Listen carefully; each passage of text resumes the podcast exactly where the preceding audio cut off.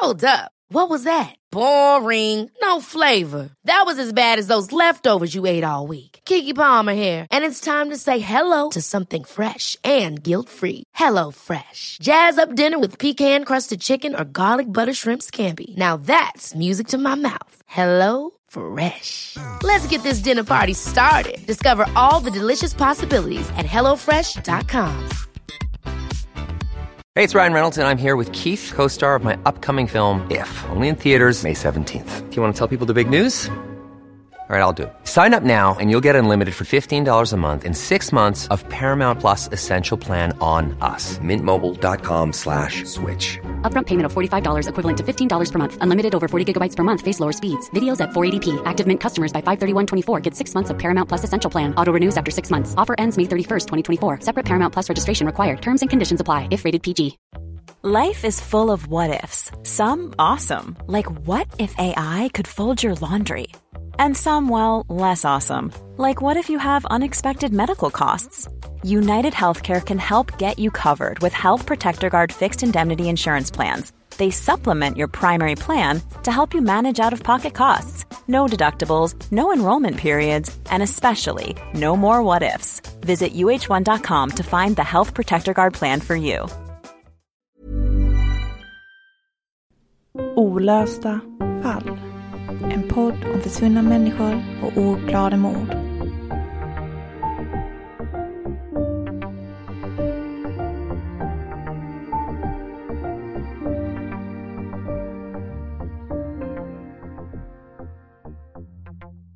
Klockan var strax efter 13.00 tisdagen den 26 september när ett samtal inkom till SOS.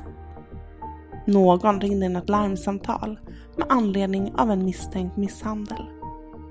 En ambulans befann sig i närheten av bostaden där misshandeln troddes pågå och anlände till platsen på bara några minuter. Men det var för sent. När ambulanspersonalen tagit sig in i lägenheten på Vävaregränd 4 i Eslöv fann de en kvinna på golvet i lägenhetens kök. Det var Karina Thorén. Hennes kropp hade fått utstå kraftigt yttre våld och hennes liv gick inte att rädda. När ambulanspersonalen sökte efter en puls var hennes kropp redan livlös.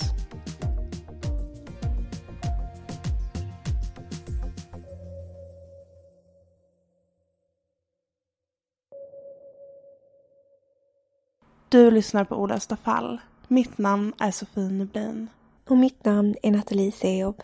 I veckans avsnitt ska vi berätta för er om det brutala knivmordet på den 35 år gamla trebarnsmamman Karina Thorén i Eslöv 2000.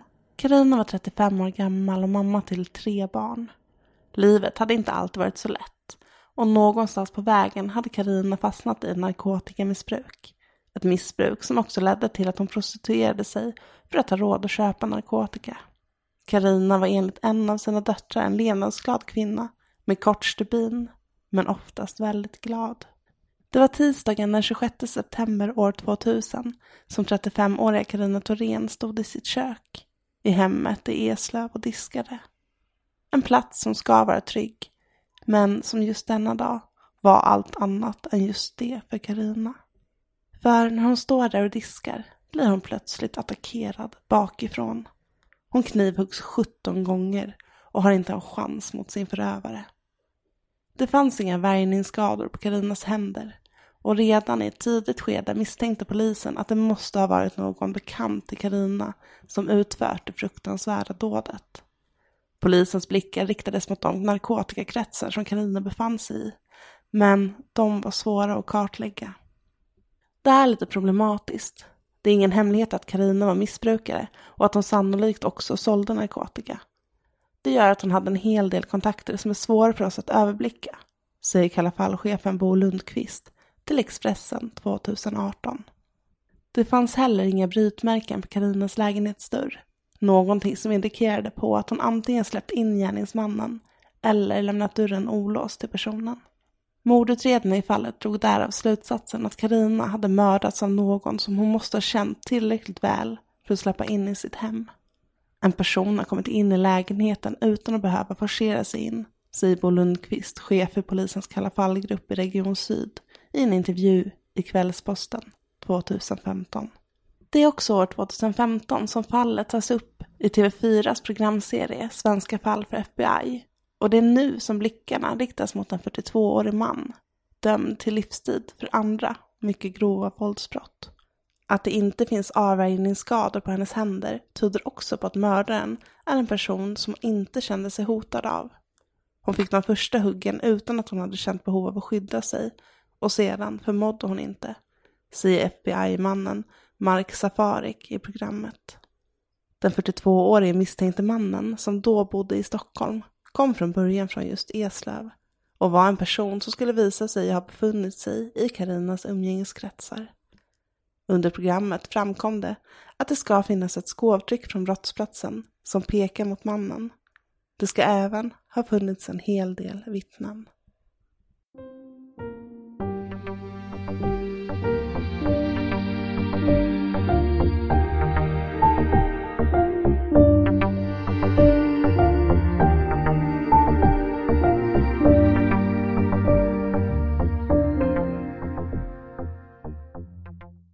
Ja, jag tänkte att vi skulle prata lite om den här 42-åringen och det grova brott han redan blivit dömd för. Jag vill också varna känsliga lyssnare. Det här rör sig om väldigt grova brott. Det handlar om hatbrott mot eh, homosexuella män. Så att ni helt enkelt är lite förberedda på vad som komma skall. Det är år 2008 som mannen åtalas för flertalet olika brott som ska ha skett året innan, det vill säga år 2007. I media så kallas han för Smeden, vilket vi också valt att kalla honom för i vår diskussion och i det här avsnittet. Och Smeden, han hade levt ett ganska hårt liv. Han började missbruka droger redan som 15-åring och han genom åren innan dess att han dömdes för de våldsbrott som vi snart ska berätta om faktiskt dömas för 43 olika brott. Det här är mycket. Och det som skedde 2007 var att eh, Smeden hängde på en dating för homosexuella män där han helt enkelt raggade upp män för att, enligt honom själv då, råna dem och på så vis finansiera sitt narkotikamissbruk. Mm. Och i december 2007 så begår smeden totalt fyra överfall på 20 dagar. Oj ja. Mm. Och vid den här tidpunkten så var han bosatt i Märsta som ligger i Stockholm. Han jobbade som just smed och därav smeknamnet Smeden. Han hade väl en del ströjobb men eh, ledde ett ganska hårt missbrukarliv och eh, det kostar ju en hel del pengar att missbruka. Och smeden skaffade då den här profilen på den här dejtingsidan där han då skrev med flera olika män, han flörtade med dem och jobbade med att vinna deras förtroende och blev då tack vare det insläppt i dessa männens hem. Och det här är ju ett fruktansvärt sätt att eh, hitta offer på. Eh, det är ju verkligen att ja, men jobba sig in manipulativt, eh, om du frågar mig. Ja, fruktansvärt. Och de brott som han åtalades för var följande fyra brott som vi tänkte gå igenom. Mm. Det första var ett rån som skedde den 9 december 2017. Där den här smeden misstänks för att han ska ha bundit en homosexuell man i dennes lägenhet på Södermalm och sen tömt lägenheten på värdesaker. Sen är det ett annat rån som sker den 15 december 2017, alltså bara några dagar senare. Ja, knappt en vecka, det är helt sjukt. Och i det fallet så misstänks smeden ha rånat en homosexuell man i dennes bostad i södra Stockholm. Och där hade även våld utövats med kniv. Och från det offret så hade han stulit mobiltelefon och kontanter precis så som mördaren hade gjort i fallet om Karina Thorén. Mm. Sen eskalerar allting väldigt fort, för nästa brott han begår är fruktansvärt mycket grövre och rör sig om grov stöld och faktiskt mord. Mm. Det är den 28 december 2017 och han misstänks ha mördat en 43-årig byggarbetare i Solna och sen stulit värdesaker. Och i det här fallet så ska den här mannen blivit knivhuggen till döds. Precis så som Karina Thorén blev. Sen har vi även ett försök till mord och ett grovt rån i en lägenhet på Södermalm misstänks medlen ha bundit fast och torterat en 45-årig man med flera knivhugg i bland annat nacken, Offret fick sin fotsula sönderskuren i det fallet. Och gärningsmannen tvingades också till sig en mängd värdesaker. Offret satt vid tillfället fäktningen i rullstol efter mordförsöket. Så jävla fruktansvärt. Och smeden själv han erkände att han hade letat efter rånoffer på nätet och att han hade riktat sina brott mot just homosexuella män just för att han menade på att de var mindre benägna att anmäla brotten. Så väldigt uträknande. Mm. Och i erkännandet framkommer även att han varit på bägge brottsplatserna, den för mordet och den för mordförsöket då, men att han förnekar inblandning. Han menar att han hade hittat 43-åringen död och smitit därifrån med datorväskan. Ja, och det här är också så himla sjukt att eh, han, han eh, smeden säger att det är för att han menar på att eh, homosexuella män är mindre benägna att anmäla. Men om man tittar på det här våldsutövandet som faktiskt sker, alltså det är inte så att han bara rånar dem, utan han torterar, han knivhugger, det är... Alltså, han skär sönder en fotsula på ett offer. Det här är ju inte bara rån, det här är ju verkligen, verkligen hatbrott. Extremt grova hatbrott i det här fallet. Och eh, smeden fick faktiskt eh, livstidsfängelse för de här brotten. Så det vi vet om honom är att han har ett kriminellt förflutet redan sedan innan de här domarna gick igenom. Vi vet också att han tillhörde samma kretsar som Karina gjorde, vilket då gjorde honom till en möjlig gärningsman även i Karinas fall. Det finns också vissa tillvägagångssätt som påminner om varandra helt enkelt. Och i Svenska fall för FBI så jobbar Mark Safarik och Bo Åström med att eh, titta på Karinas fall. Och eh, vi kan konstatera att eh, det är tydligt att både Bo Åström och Mark Safarik tror att smeden faktiskt är skyldig i Karinas fall. Mm. I programmet så intervjuas en man vid namn Ralf som hade stämt träff med smeden innan de här domarna föll. Och i programmet så berättar han hur han blev hotad av smeden. Citat. Han satte kniven under mitt öga och brände mig med en cigarett. Han var aggressiv och berättade att han tidigare hade gjort samma sak mot en kvinna i Eslöv, säger han till programledarna. Och programmet slutar med att Mark Safarik och hans svenska ex-poliskollega Bo Åström helt enkelt är övertygade om 42-åringens skuld. Det var smeden som mördade Karina Thorén, anser de. Mm. Och vi tänkte att vi skulle berätta lite mer för er om just den här utredningen som Svenska fall för FBI gjorde. För 42-åringen, det vill säga smeden, skrev faktiskt till och med brev till Mark Safari. It's that time of the year. Your vacation is coming up. You can already hear the beach waves, feel the warm breeze, relax, and think about work. You really, really want it all to work out while you're away. Monday.com gives you and the team that peace of mind. When all work is on one platform and everyone's in sync, things just flow wherever you are. Tap the banner to go to Monday.com.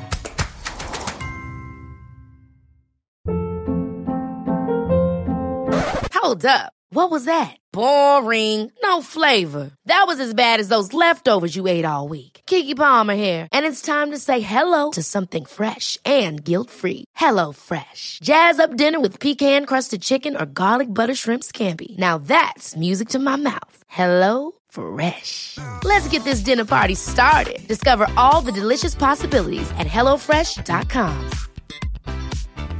Hey, it's Ryan Reynolds, and I'm here with Keith, co star of my upcoming film, If, only in theaters, May 17th. Do you want to tell people the big news? All right, I'll do it. Sign up now and you'll get unlimited for $15 a month in six months of Paramount Plus Essential Plan on us. Mintmobile.com slash switch. Upfront payment of $45 equivalent to $15 per month. Unlimited over 40 gigabytes per month. Face lower speeds. Videos at 480p. Active Mint customers by 531.24 get six months of Paramount Plus Essential Plan. Auto renews after six months. Offer ends May 31st, 2024. Separate Paramount Plus registration required. Terms and conditions apply if rated PG.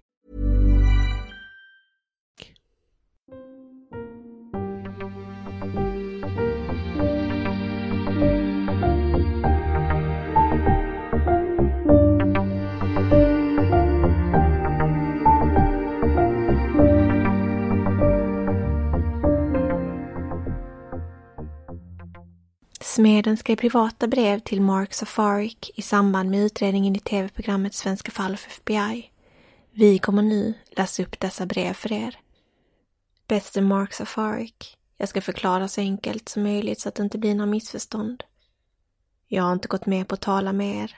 Jag har inga problem att tala om mitt brott, men när det gäller Karina-fallet så uppstår det problem. 1. Jag kände inte henne. Jag hade bara träffat henne ett fåtal gånger och köpt narkotika. Två, Om jag skulle börja prata om henne och hela händelsen, då måste jag börja prata om andra människor i hennes bekantskapskrets och därigenom indirekt koppla dem till mordet. I den kriminella världen ser det inte bra ut. Jag lever i en kriminell miljö, fängelse, och en misstanke om att vara golbög ser verkligen inte bra ut för mig.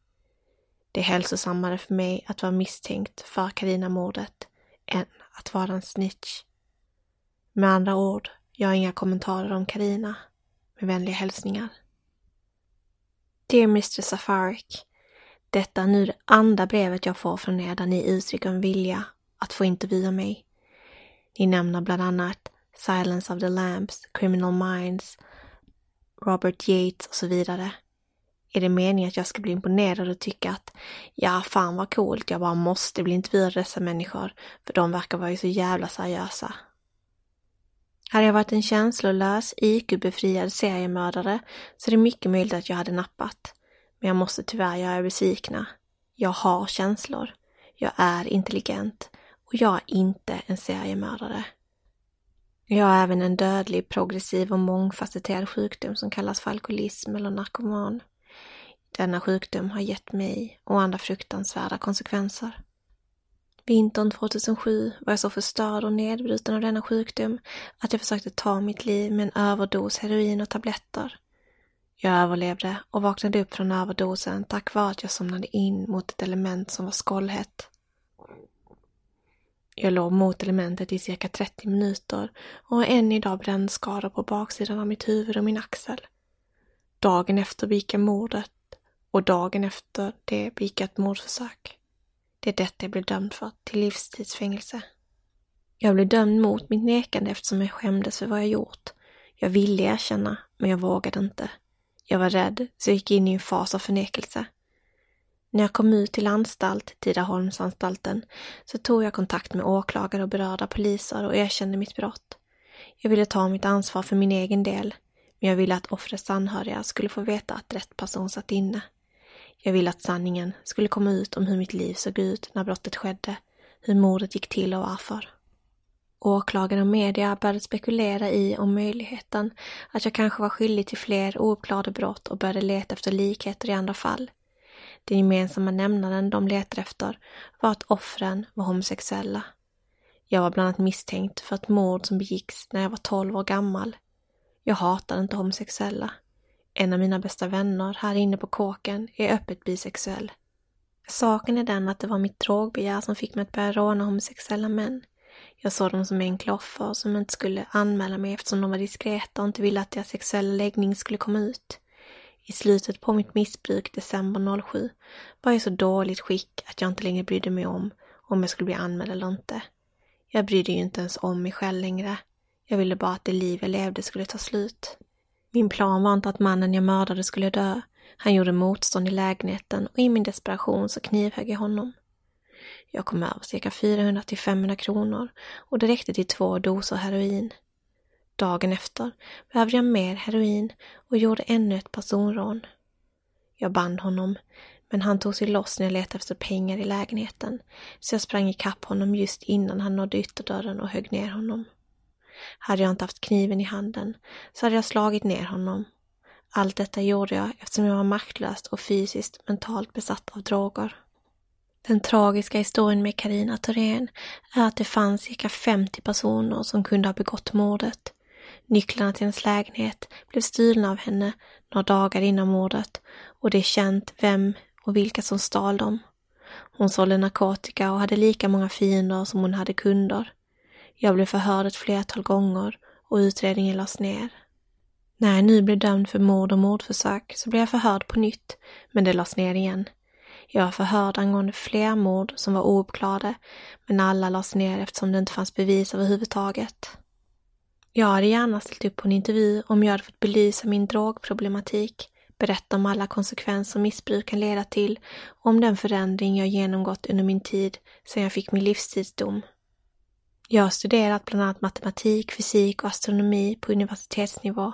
Jag har slutfört olika program och om endast två till tre veckor så har jag slutfört ett tolvstegsprogram. Med den kunskap jag har idag så kan jag se tydligt och förstå varför mitt liv har sett ut som det gjort. Jag har idag varit helt drogfri i cirka sex år och sex månader. Jag ser inte mitt straff som ett straff. Det är en möjlighet för mig att börja lära känna mig själv. Min historia är tragisk och sorglig. Jag har gjort mycket skit mot andra och mig själv, men jag är inte någon Hannibal Lecter. Filmen är dock bra. Jag var en sorglig narkoman utan mål, drömmar och förhoppningar om ett bättre liv. Jag var en av många. Vänliga hälsningar. Smeden är misstänkt i ett flertal mordfall. Det rör sig bland annat om ännu ett mord i Eslöv 2002, två år efter mordet på Karina. Offret var en 36-årig homosexuell man, en vaktmästare vid namn Jonas Ahlgren. Han hittades mördad i sin lägenhet på Fiskaregatan där han legat död i nästan en vecka. Inte heller i detta fall fanns det några tecken på inbrott. Det som är intressant i fallet om Jonas är att Aftonbladet gick ut med att polisen i Skåne ska hitta ett DNA-spår som ska ha bundit smeden till målet. Men spaningsledaren Håkan Adler gick snabbt ut och tillbakavisade den uppgiften. 2008 delgav smeden misstanke för mordet på Karina. Han nekade även till detta brott och det fanns inte bevisföring nog för att anhålla honom i fallet. Karina är en av alldeles för många vars liv bragts av en gärningsman som ännu inte fått avtjäna sitt straff.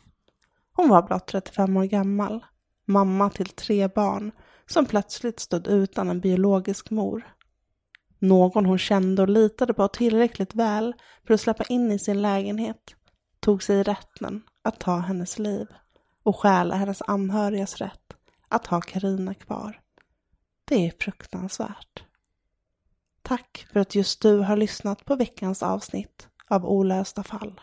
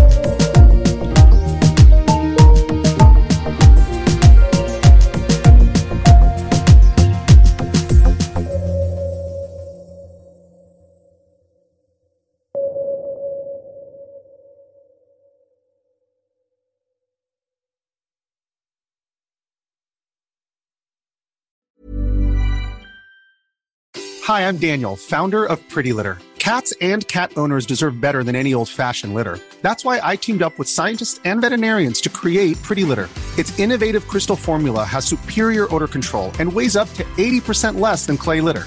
Pretty Litter even monitors health by changing colors to help detect early signs of potential illness. It's the world's smartest kitty litter.